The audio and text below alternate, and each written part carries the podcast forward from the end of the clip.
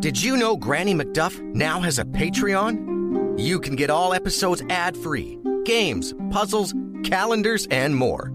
You can even get discounts off Granny merch. Sign up now on Patreon. Go to GrannyMcDuffENT.com for more information.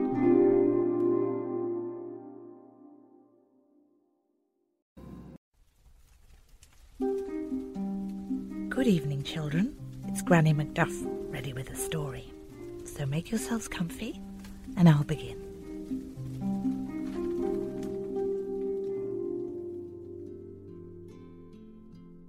Once upon a time, there was a husband and wife who longed for a child of their own. They hoped and prayed, but no child came. At the back of the house, they had a small window from which they could see a garden that was surrounded by a high wall. It was one of the most beautiful gardens in all the land. But it belonged to a sorceress named Madame Gothel. No one ever dared go into the garden for fear of her great power. But the woman could admire it from her window. She loved the rose bed, the lettuce patch, the peach trees. But most of all, she loved the rampion, a vegetable that looked almost like white carrots, complete with green grassy tops. It was also called Rapunzel. This rampion was unlike any the woman had ever seen and with each day her desire for the vegetable grew. All she could think of was to have some of it to eat. And each day that she could not have any, she grew more and more miserable. Her husband became worried and asked, Dear wife, what troubles you? Oh, husband, she replied, if I cannot have some of that rampion from the garden behind our house, I shall never be happy again. Being a loving husband as he was, the man could not bear to see his wife so sad. He told himself, Make her happy above all else. Let it cost you what it will. And so, when dusk fell, he snuck over the wall and into the garden of the enchantress. The man picked a handful of the rampion and quickly returned home. In the morning, his wife was overjoyed. She ate it all up and when there was none left, the woman was sorrowful once again. But this time she longed for it three times more. She told her husband, I must have it. I cannot bear another minute without it. Her husband knew he must go back into the garden and get her as much as he could. After dark, he once again snuck over the wall and began to pick the rampion. But as soon as he grabbed the first handful, a dark shadow fell over him.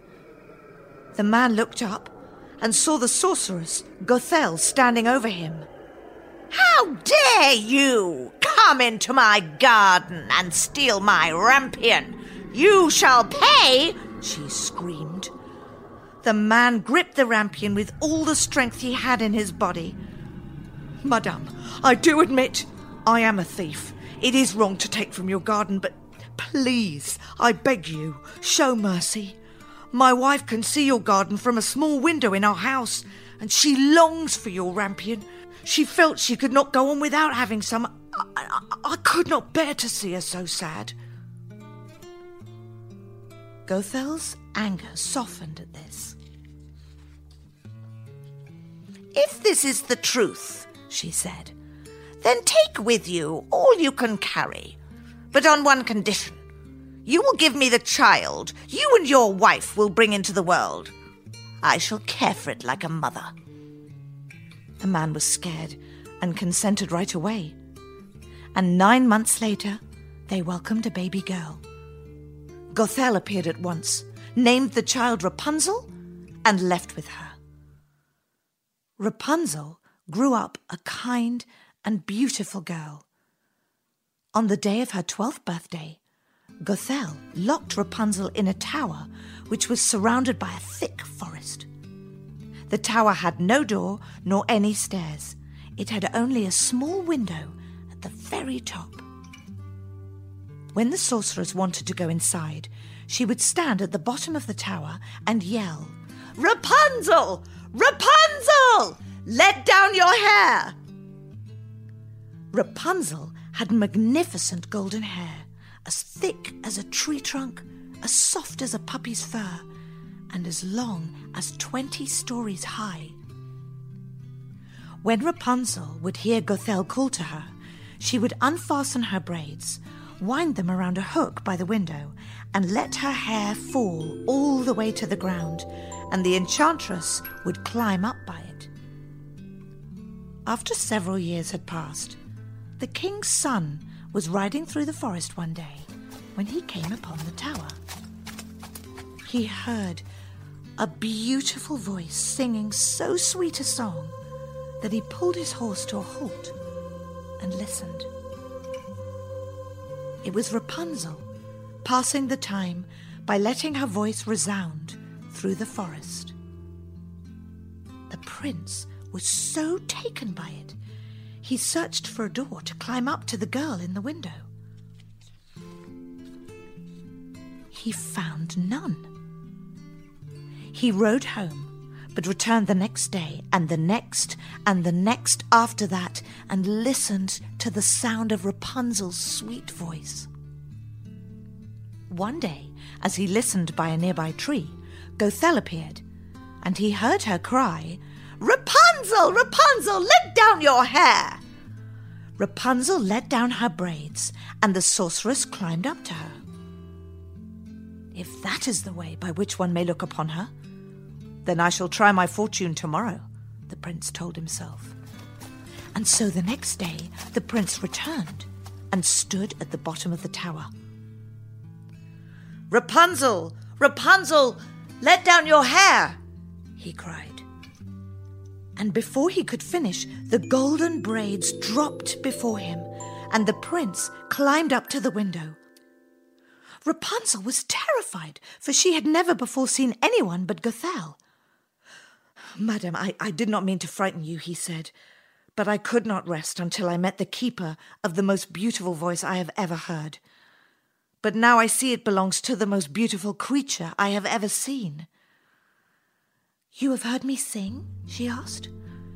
Every day I come and stand under a nearby tree to hear you, he replied. What is your name, sir? Prince Henry, son of King Leopold, he told her. Rapunzel took a step toward him and looked upon his face. He was most handsome. The prince immediately fell to one knee. I ask you to be my wife. I cannot go on without you, he said, as he offered his hand to her. Rapunzel placed her delicate hand in his and told him, I will be your wife. The prince stood and held her overjoyed. But I do not know how to get down. Perhaps you will bring some silk with you upon your next visit so that I may make a ladder from it, she told him. I shall bring a ladder ready made. I cannot wait another day until we are married. And with this, he placed a kiss upon Rapunzel's cheek and left. And after the prince had rode away, Gothel appeared and called to Rapunzel. The enchantress had brought a basket of peaches for her. And while the girl put them away, she forgot herself and told Gothel, You are much heavier to lift than the prince. Hearing this, Gothel flew into a rage. You wicked child! I kept you from the world, and yet you have deceived me! With this, Gothel gripped Rapunzel's hair and seized a pair of scissors. Rapunzel cried out as the sorceress cut off her golden locks. Gothel immediately banished Rapunzel to a faraway desert where she would never be found.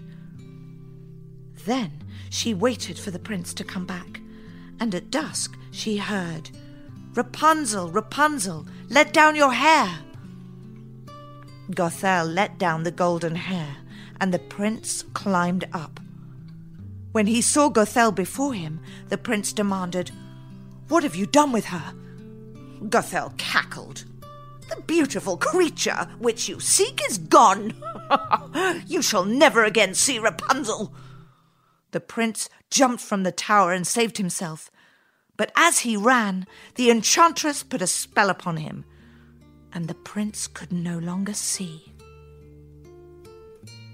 And with that, the prince was lost and left to forever roam the land in search of his beloved. For two years, he listened to the trees and to the wind, praying that they would carry her voice to him. There was only silence. Until one day, he came upon the desert and heard a voice.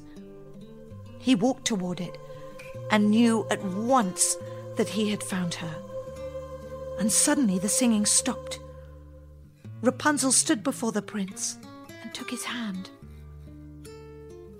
Is it a dream? he asked. No, she replied.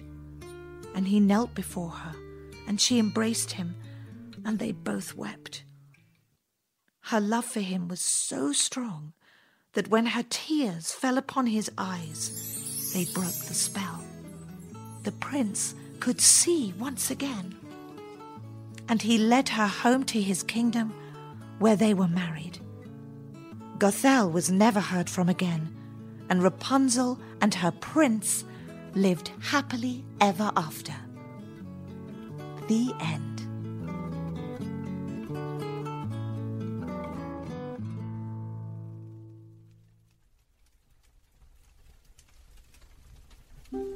And now it's time to take a deep breath and close our eyes so that we may drift off into a world of our own adventure.